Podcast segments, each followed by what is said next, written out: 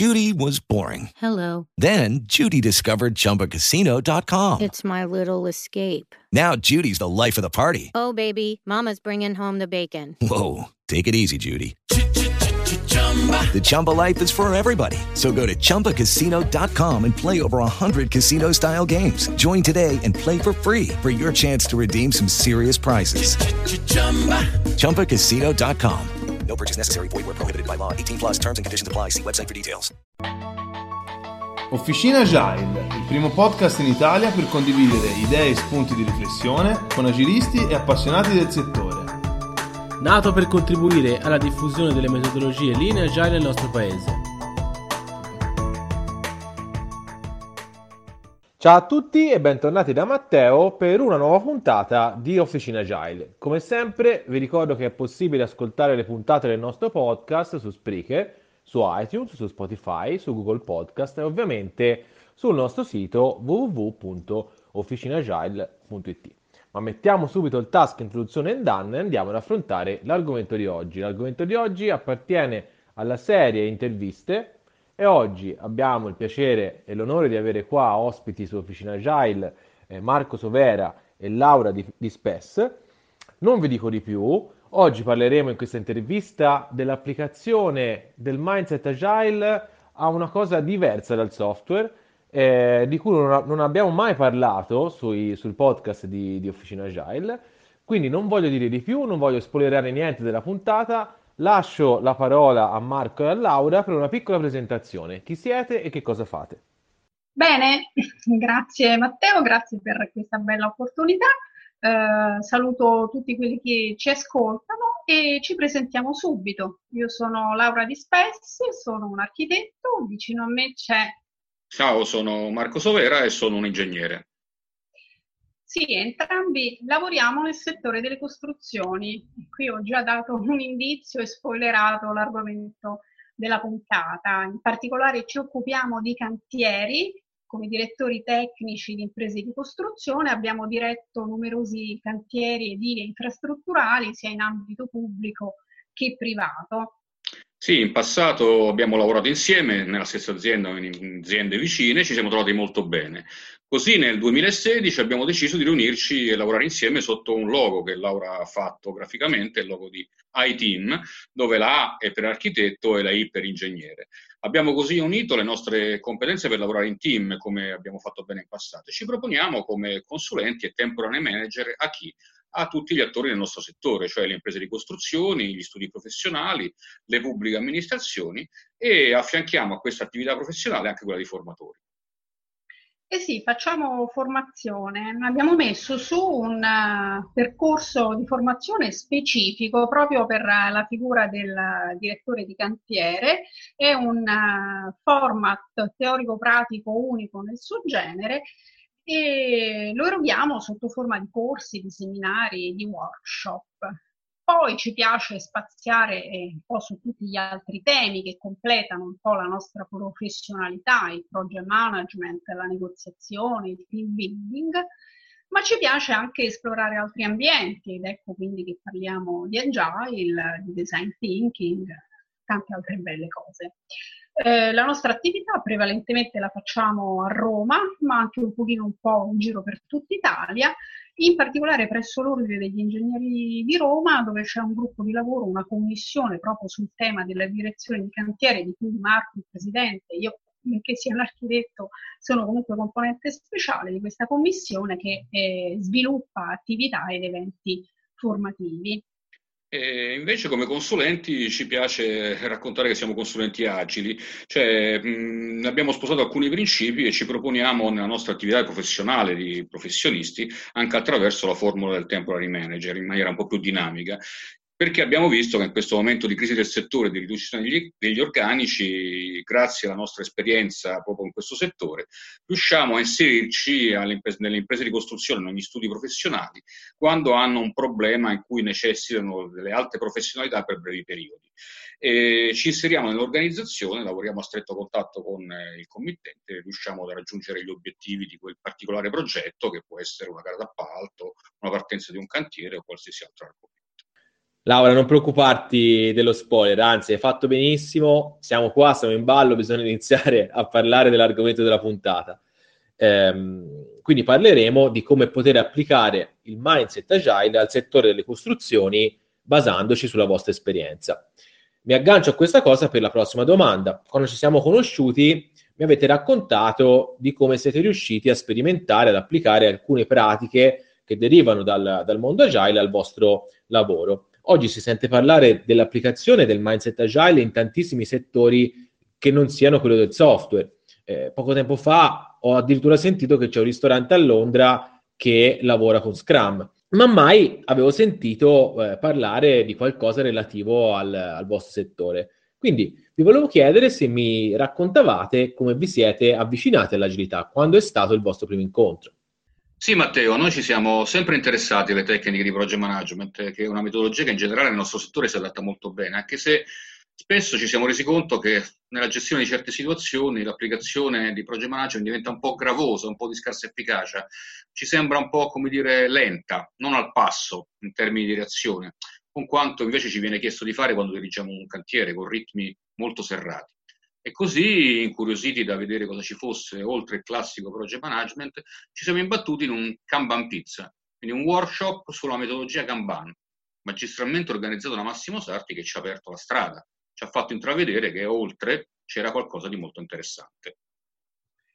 Eh, sì, qualcosa di molto interessante. Infatti da allora ci siamo lanciati, abbiamo seguito tanti eventi, soprattutto attraverso Agile Talks, che è una comunità romana dedicata al mondo agile, e anche se inizialmente ci siamo sentiti un po' come dei pesci fuor d'acqua, perché ci trovavamo a contatto con tutte persone provenienti dal mondo I T, si parlava solo di software, e io e Marco eravamo gli unici provenienti dal settore delle costruzioni civili. Eh, dopo un po' di tempo però è scattato qualcosa, il nostro eh, tipico approccio bottom-up, abbiamo riconosciuto in tante situazioni di cantiere che in passato avevamo gestito, che pur non sapendo avevamo applicato gli schemi dell'Agile. Eh, anzi, forse eh, il nostro settore delle costruzioni era molto più agile in tante situazioni di quanto fino allora non avevamo creduto. E così abbiamo deciso di mettere un po' le idee in pulito, di chiarirci le idee. Perché? Perché è evidente che la metodologia, le varie tecniche agile sono nate per soddisfare le esigenze del settore I T, quindi prenderle, applicarle così, senza spirito critico, costituirebbe un'inutile forzatura. Sì, in giro abbiamo visto un po' di tutto, penso che ci siamo addirittura imbattuti in uno scritto teorico, in un'ipotesi di Scrum imposto a forza in un'organizzazione contrattuale di cantiere. Era proprio una forzatura, al punto tale che alla fine infatti avanzava una carta, come si dice, qualcosa non tornava, non si sapeva dove mettere il direttore dei lavori, figura chiave del committente. Uno schema applicato così sicuramente non funzionava. Eh no, invece dobbiamo guardare all'agile, hai usato tu un termine, Matteo, che mi piace molto, mindset, che ha un significato molto più ampio, quindi un mindset al quale ispirarci, attingere i principi e le tecniche che ci sono indispensabili per gestire certe situazioni, quelle nelle quali riconosciamo che sono prioritari i caratteri di agilità, di dinamicità, di adattabilità, e situazioni che invece non funzionano con il classico percorso del project management. Quello che avete raccontato risuona assolutamente. L'errore più grande che si può fare in questi casi è prendere un modello, appiccicarlo uno a uno sul nostro contesto e sperare che le cose eh, magicamente funzionino. In realtà eh, bisognerebbe invece tenere bene a mente il nostro contesto, la nostra cultura, il tipo di business che stiamo approcciando e poi agire di conseguenza in modo sperimentale, avendo ben chiaro ehm, in testa quali sono i nostri obiettivi. A proposito di questo, volevo chiedervi quando è stata e qual è stata la prima volta che avete detto mh, qua i metodi tradizionali non funzionano, bisognerebbe sperimentare qualcosa di diverso e avete deciso di provare eh, qualcosa che proviene dal mondo agile. Che problemi cercavate di risolvere? Beh, Matteo, come ti abbiamo detto inizialmente, abbiamo faticato a comprendere che l'agile si adattava al nostro settore delle costruzioni, perché, come dire, nei contesti di sviluppo software i requisiti a volte non sono ben definiti, come abbiamo visto, mentre nel nostro contesto i requisiti sono nel progetto, per definizione deve essere esecutivo, cioè completo, approvato, ben dettagliato. Quindi cosa devi realizzare lo sai. Però a un certo punto ci siamo chiesti, e quando il committente comincia a chiederti continue modifiche in corso d'opera, c'è il tempo di gestire tutte queste varianti con le classiche tecniche di project management? Non parliamo della gestione delle classiche varianti, quelle che fisiologicamente si verificano durante la costruzione, tipo il colore di una porta, ma di quelle che noi diciamo provocano delle perturbazioni al processo organizzativo e realizzativo, quello dell'impresa.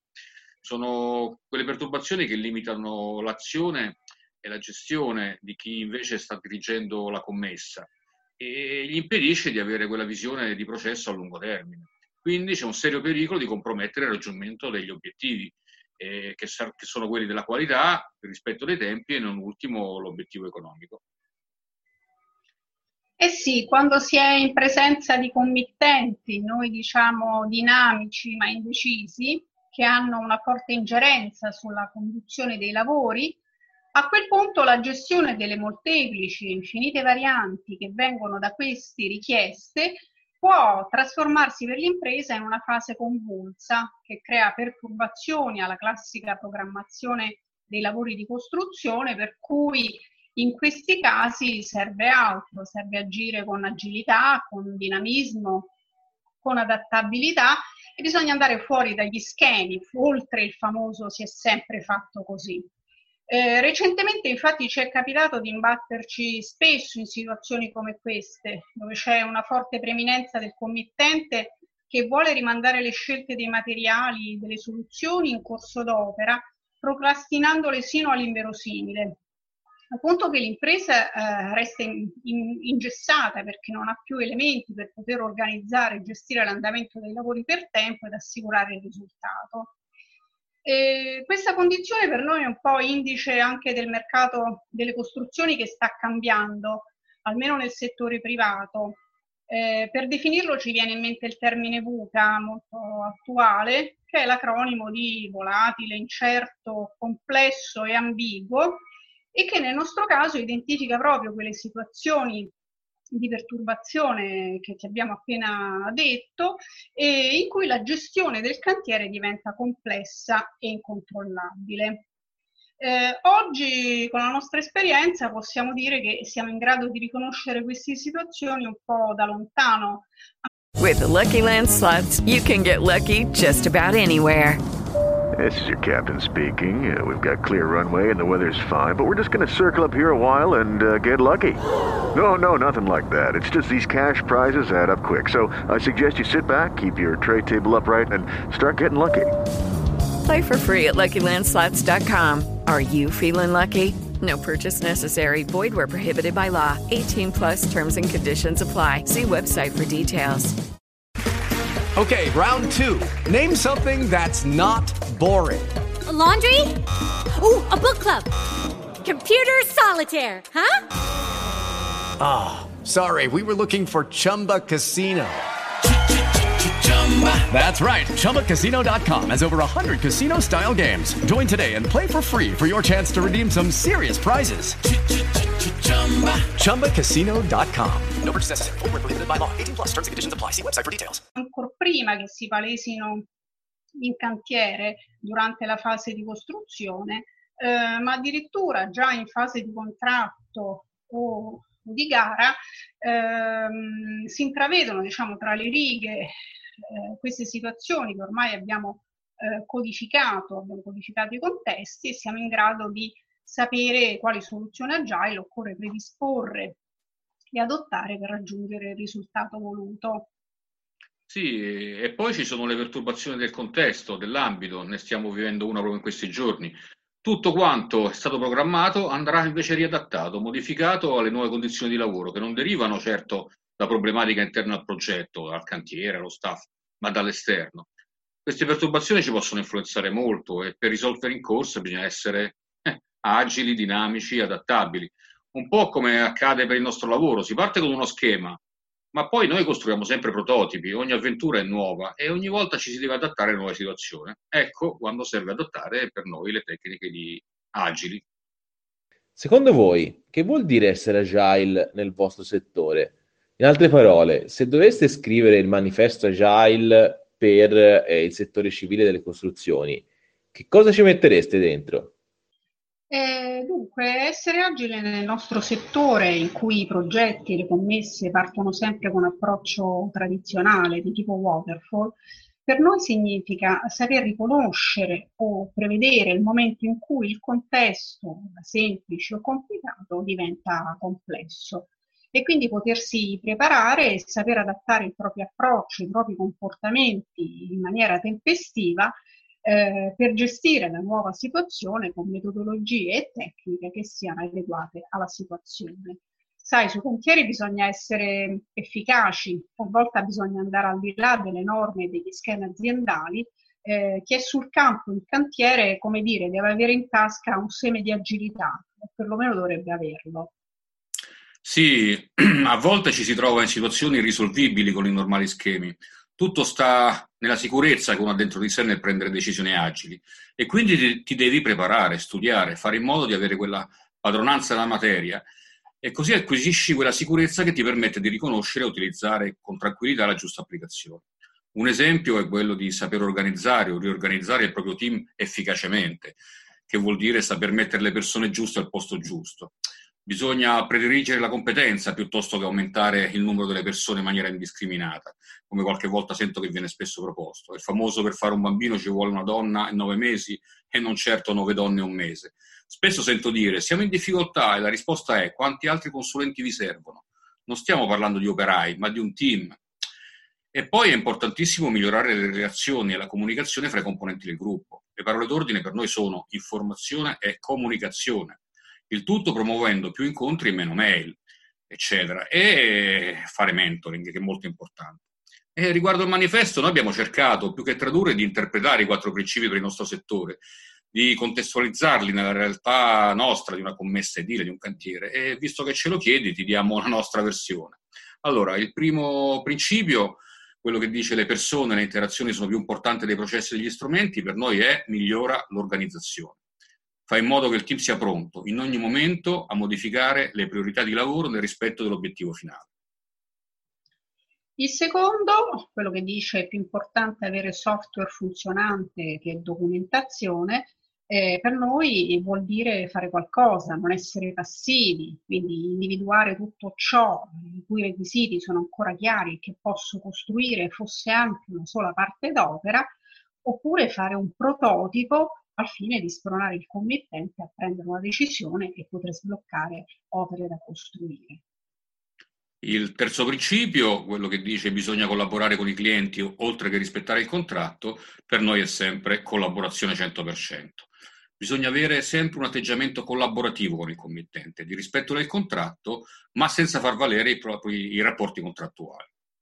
E per finire il quarto, quello che secondo noi è più importante, Eh, quello che dice che bisogna essere pronti a rispondere ai cambiamenti oltre che aderire alla pianificazione. Beh, per noi rispondere al cambiamento vuol dire stare al passo, essere pronti, agire dinamicamente e ridefinire gli obiettivi. Naturalmente per ognuno dei quattro principi ci sarebbe da parlare parecchio, ovviamente non si può condensare tutto in una domanda, però quello che possiamo aggiungere è che quando affrontiamo una tematica noi portiamo sempre delle soluzioni pratiche, dei consigli concreti, e quindi anche in questo caso per le tematiche agile abbiamo sviluppato delle tecniche, delle soluzioni applicabili al nostro settore per affrontare agilmente tutte quelle situazioni in cui i contesti si fanno particolarmente complicati e dunque per poter raggiungere gli obiettivi della commessa.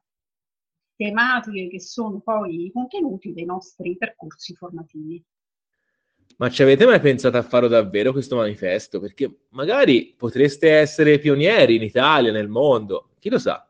Sentite, eh, premetto che sono un totale ignorante del, del vostro settore, quindi è molto probabile che non riesca a capire il cento per cento del vostro contesto. Però vi volevo chiedere, me lo raccontereste un episodio, un caso concreto in cui per voi essere agile, avere una, una, una mentalità agile eh, vi ha aiutato a, a risolvere un problema? E come soprattutto? Beh, in effetti un po' pionieri dell'Agile nel nostro settore ci sentiamo. Questa sensazione di non comprendere esattamente il cento per cento delle problematiche di un contesto diverso dal proprio, un po' la stessa che abbiamo avuto anche noi quando abbiamo cominciato a seguire eventi e seminari che parlavano di Agile nel mondo software. Eh, beh, non ti preoccupare, se i concetti li hai chiari, alla fine gli schemi li intravedi anche se non sei un esperto in un determinato settore. Eh, sì, Matteo, ci hai chiesto dei casi concreti. Allora, insomma, io ho sempre lavorato tanto nel campo dei lavori pubblici, dove tutto è normato, il percorso è stabilito, il progetto dovrebbe essere perfetto, eccetera, eccetera. Poi non è mai così. Quando qualcosa di non previsto o che non dovrebbe accadere per legge invece accade, ti piomba in testa, come si dice, la famosa tegola che ti casca in testa, per uscire da quelle situazioni devi essere agile, dinamico. Eh, quindi mi viene in mente un cantiere di restauro a Milano molto complicato da un punto di vista logistico e con numerose sorprese tutti i giorni. Rispetto al percorso stabilito ho dovuto invece a più riprese riorganizzare tutto, le lavorazioni, reperendo nuove ditte esecutrici, maestranze e dirigendo anche il cantiere direttamente sul campo, giorno per giorno. Era così, per vari motivi impossibile effettuare la canonica programmazione ed esecuzione.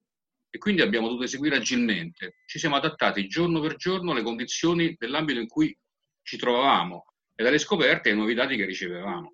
In questo caso quelle che noi chiamiamo perturbazioni erano nate sia all'interno del progetto, per esempio problematiche tecniche emerse all'improvviso, scoperte, sia erano arrivate dall'esterno, da fuori, quando per esempio ho avuto il fallimento improvviso e contemporaneo di due fornitori di impianti a metà lavori e non mi sono potuto fermare.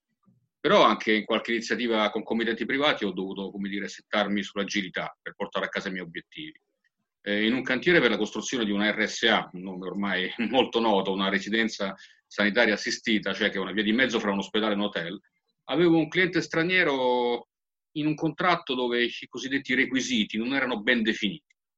E ho dovuto agire agilmente, come si dice, contattandolo, e cosa non facile, coinvolgerlo costruttivamente nella definizione tecnica di cosa dovevamo costruire con riunioni, Eh, sketch, fotografie, e alla fine abbiamo fatto anche una mock-up room, eh, una mock-up room, la famosa stanza campione. Beh, anch'io posso raccontarti qualcosa, un'esperienza nel campo delle iniziative immobiliari. In questi contesti le varianti in corso d'opera praticamente sei obbligato a farle, è un servizio che devi dare al cliente, che devi mettere in conto, perché lui se lo aspetta, sai che i clienti si tratta della loro casa, sicuramente te lo chiederanno. Quindi ti devi predisporre per gestirlo, mettendo in campo tutte quelle caratteristiche tipiche del mondo agile che sono necessarie da un lato a soddisfare le richieste del cliente, e dall'altro ad evitare che questi si trasformino in un vortice de- che ti può trascinare piuttosto che essere un'opportunità da cogliere. E quindi cosa ho fatto? Ho messo su uno showroom con una serie di proposte, e ho messo in campo un'organizzazione mirata e dedicata, ho dato regole chiare e semplici per gestire e guidare il cliente nelle sue decisioni.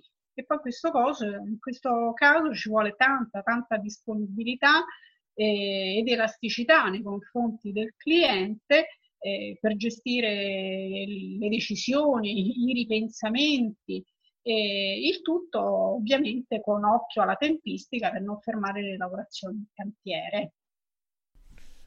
Marco, Laura, da quello che mi avete raccontato ho percepito la centralità del cliente e soprattutto la capacità di adattarsi al cambiamento, che ovviamente sono due colonne portanti dell'agilità. Ero curioso di chiedervi il vostro approccio rispetto al dodicesimo principio. A intervalli regolari il team riflette su come diventare più efficace, dopodiché regola data il proprio comportamento di conseguenza. Vi è mai capitato di fare una retrospettiva fra di voi, fra di voi insieme al cliente? E soprattutto ero curioso di chiedervi com'era andata. Beh, guarda, la centralità del cliente è ovviamente importante. Poter contare sulla collaborazione del cliente mentre sei in corso con i lavori significa fare la differenza fra sbloccare quelle decisioni che il progetto non ha definito e quindi portare a compimento i lavori, o viceversa rimanere impantanati con i lavori fermi o addirittura non conclusi, che è un classico degli appalti pubblici, dove le norme imbrigliano tutto e rendono complicato il rapporto con il cliente committente, che invece nei lavori privati è più facile o quantomeno è possibile. Io che ho lavorato molto nel campo degli appalti privati, posso dirti che mi è capitato un cantiere in particolare dove alla classica riunione settimanale tra l'impresa con il team di cantiere e la direzione lavori partecipava attivamente anche il committente. In questo modo lui come cliente era quindi direttamente coinvolto nelle problematiche e ciò ha permesso di risolvere velocemente molte situazioni. Eh, in questo modo infatti è stato anche più semplice per il team di cantiere, per il capocantiere, capire subito quali aspetti erano di particolare importanza per il cliente e conseguentemente adattare eh, i loro comportamenti. Eh, ti faccio un esempio, che ne so, accettare una soluzione tecnica un po' scomoda eh, da eseguire, che però capisci che porta a un risultato. Ok, round two. Name something that's not boring. A laundry? Ooh, a book club. Computer solitaire, huh? Ah, oh, sorry, we were looking for Chumba Casino. That's right. Chumba casino dot com has over one hundred casino-style games. Join today and play for free for your chance to redeem some serious prizes.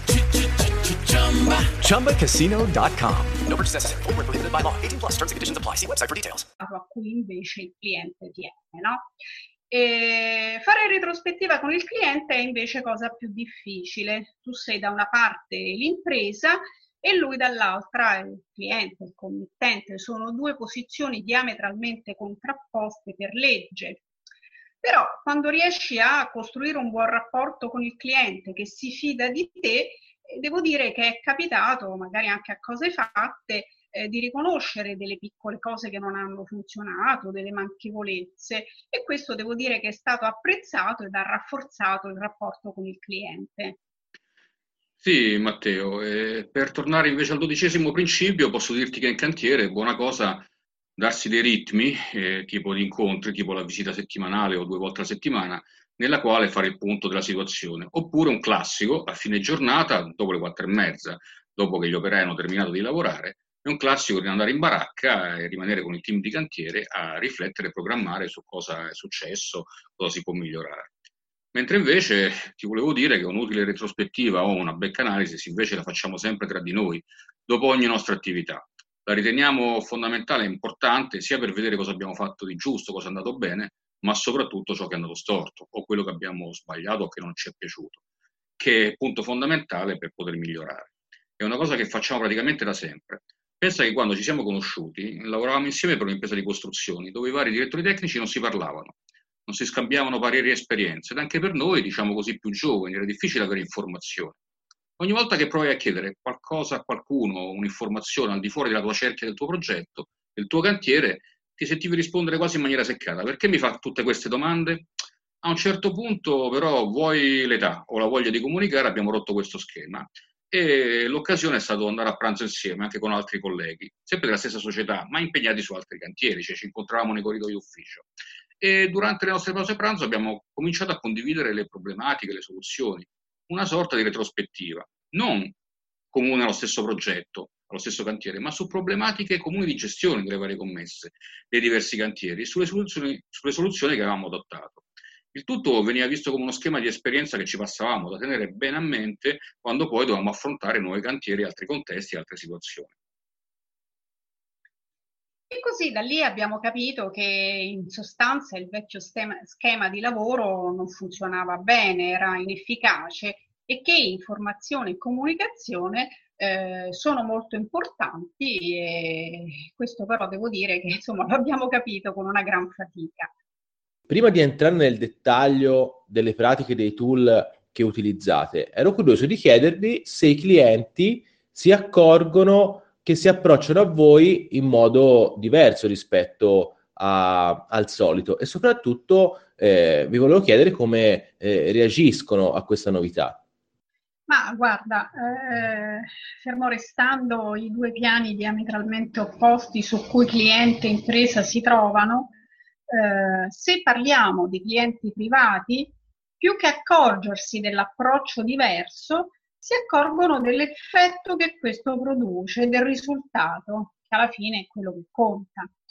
Eh, alla fine dei lavori il cliente ne esce soddisfatto, acquisisce stima e considerazione per l'impresa che gli ha realizzato l'opera e quello che ti dice ah, alla fine con voi si è lavorato bene, e quindi gli rimane questa sensazione, questa impressione, anche se non sa dire bene il perché.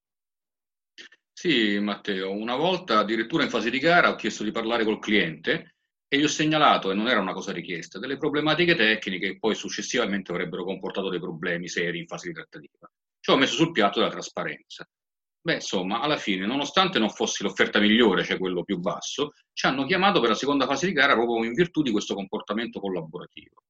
Ancora con dei clienti privati, l'aver risolto insieme alcune problematiche comuni, magari con delle soluzioni che loro avrebbero goduto successivamente dopo la costruzione, ha comportato che siamo stati poi chiamati a partecipare a tante altre loro iniziative, ci hanno chiamato a tutte altre gare. Quindi col privato queste cose dei riscontri ce l'hai. Con il cliente, quello pubblico, è più difficile avere riscontri concreti, oltre alle parole, ai complimenti del funzionario di turno. Lo schema del lavoro, di pubblico, del lavoro pubblico è arido, non c'è spazio per l'aspetto collaborativo, è sempre un contesto competitivo ed infatti vediamo sempre come va a finire, quasi sempre nei tribunali e quasi sempre anche qua con le opere incompiute. Andando a ragionare su un livello un po' più pratico, diciamo così, quali sono eh, le pratiche agili che secondo voi dovremmo padroneggiare eh, per lavorare nel vostro settore e soprattutto quali sono gli obiettivi che ci consentono di raggiungere? Beh, come detto, le pratiche agili nel nostro settore trovano applicazione quando i contesti diventano complessi e incerti, e quindi a queste situazioni che ci riferiamo. Ovviamente non ti aspettare che ci si metta ad applicare Scrum in cantiere così com'è, che come abbiamo detto noi ci ispiriamo a queste tecniche e le adattiamo al nostro caso. E quindi quando la situazione si fa ingarbugliata, oltre alla necessità di mettere in campo delle risorse con competenze specifiche, hard, adeguate al contesto, che non è una cosa scontata, per noi trovano applicazione tutte quelle pratiche che mettono in campo le cosiddette soft skill, cioè quelle competenze che una volta si definivano secondarie e che invece riteniamo siano fondamentali.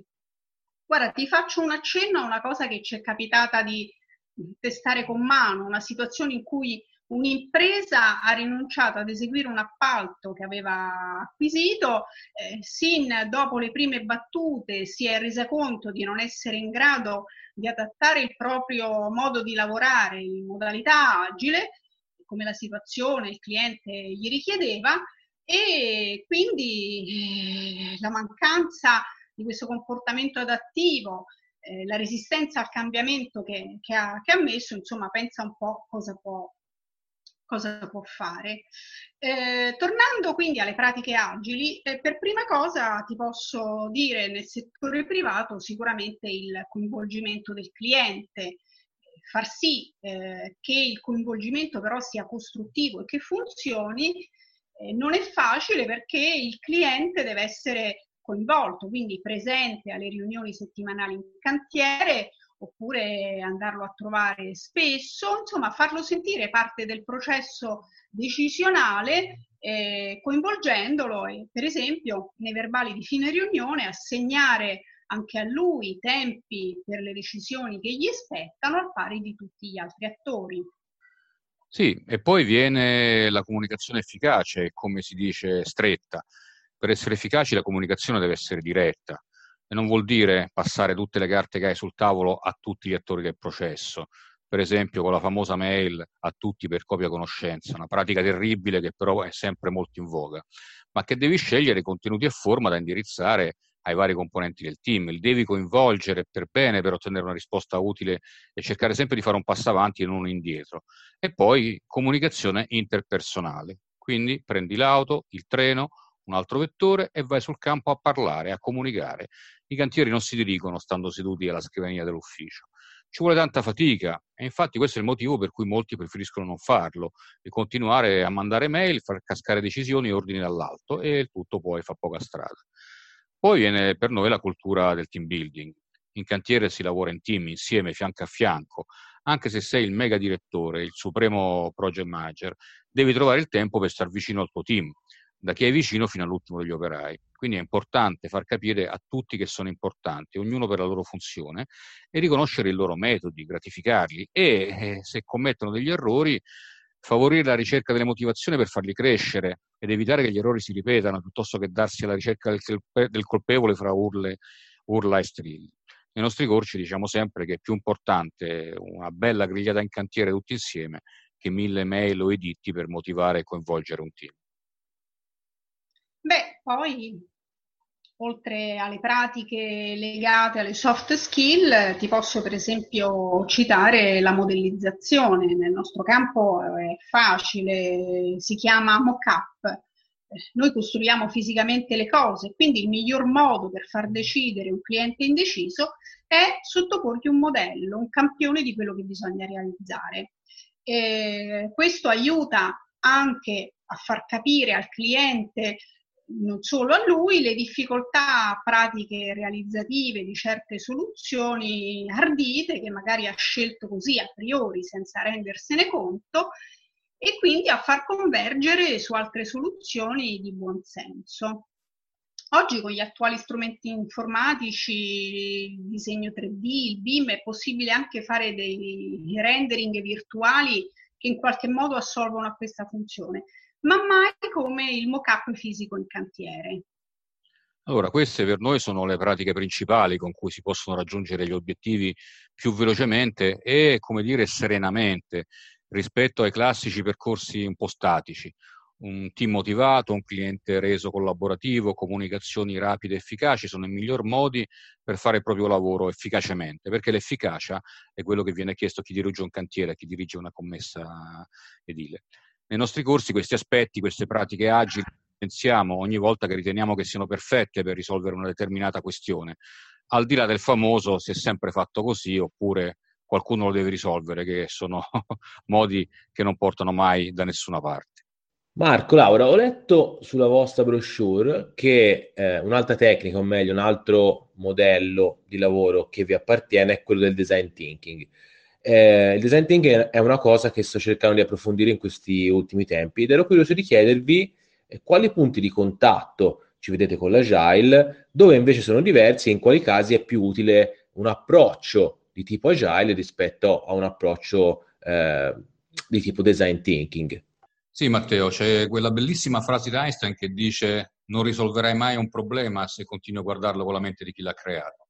E specialmente nel nostro settore è fondamentale, se vogliamo uscire da quella tipica rigidezza mentale del settore e acquisire quella visione diversa, che a volte può portare a raggiungere gli obiettivi secondo strade o percorsi alternativi.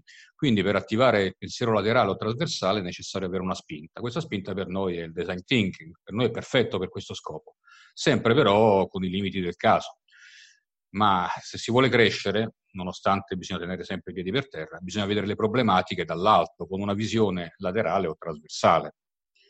Beh, sì, con eh, il design thinking eh, amplifichiamo la nostra possibilità di pensare soluzioni non convenzionali per affrontare e cercare di risolvere situazioni e problematiche non codificate.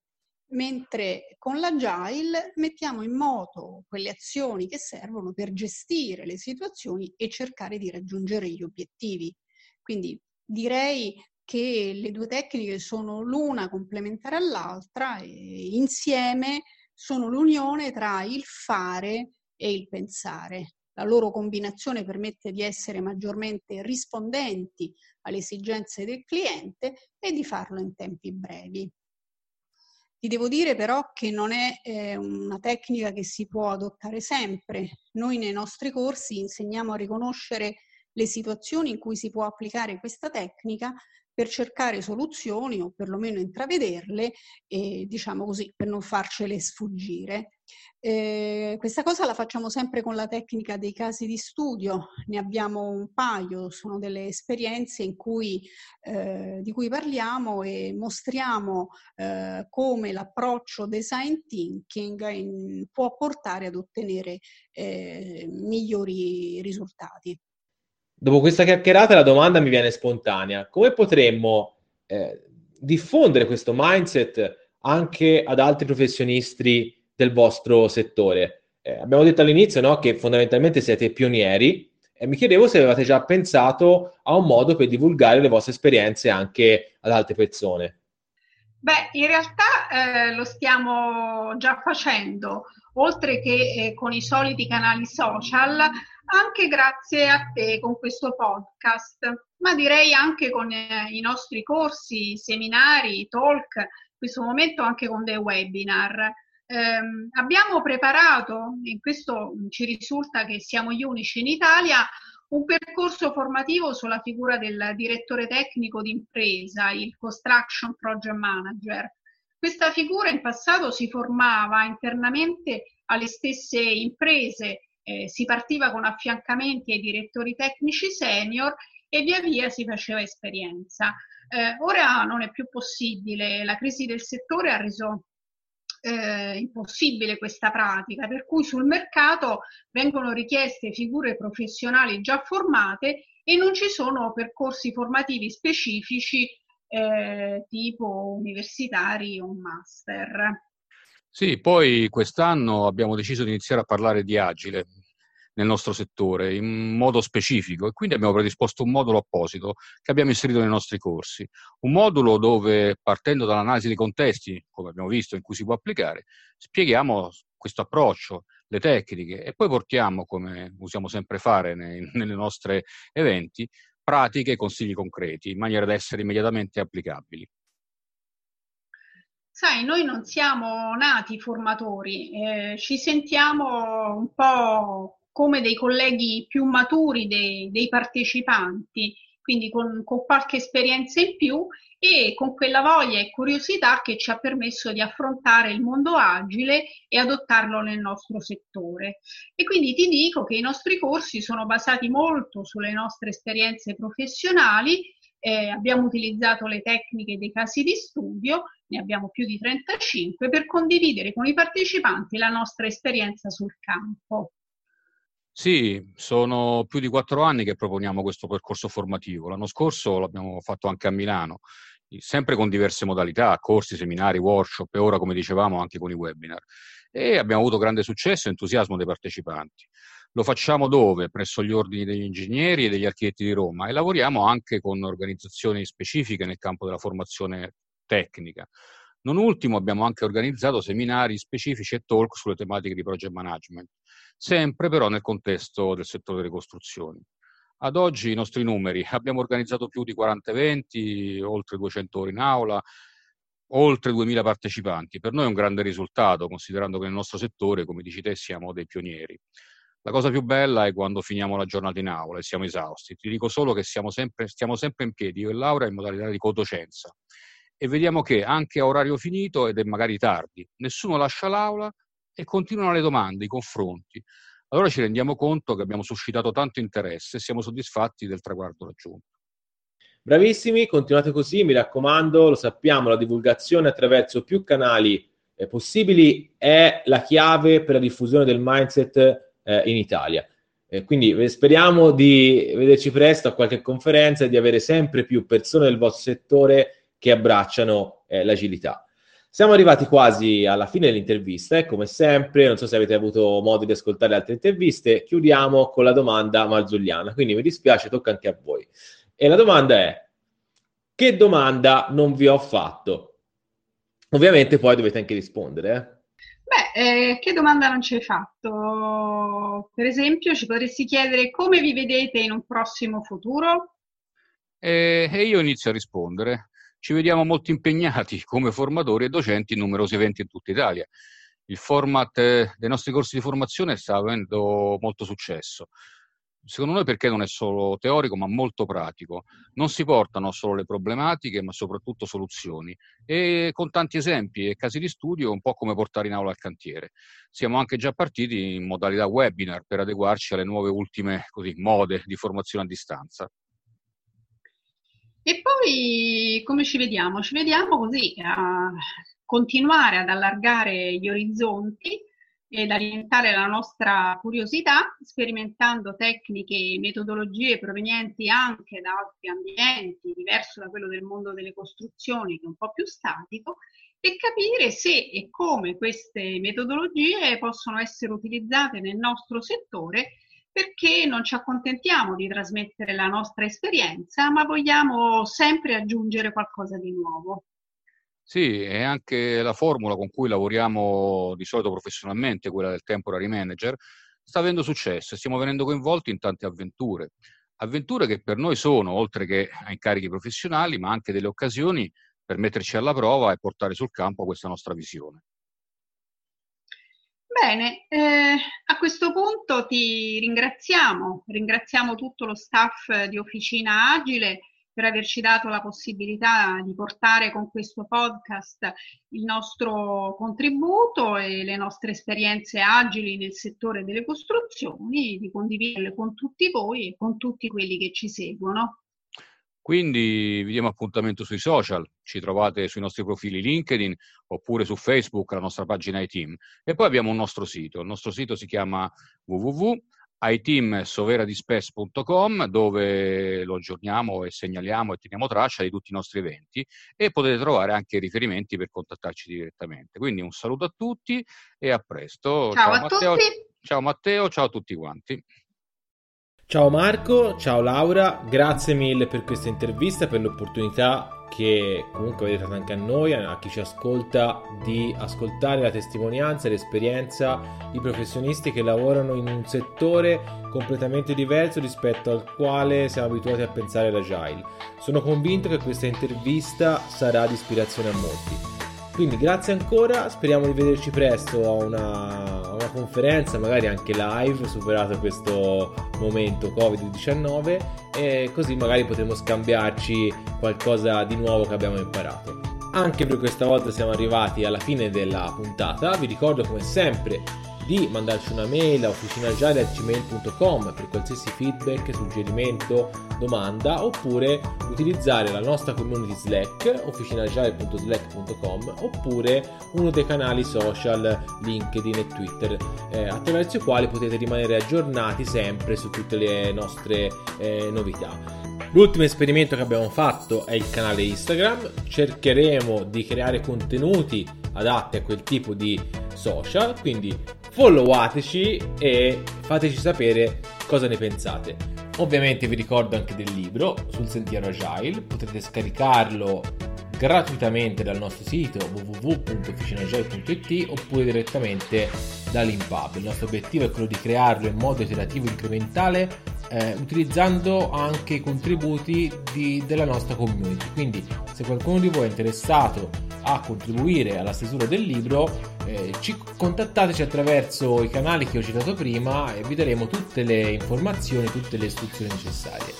Non mi resta che salutarvi, un saluto da Matteo e alla prossima puntata.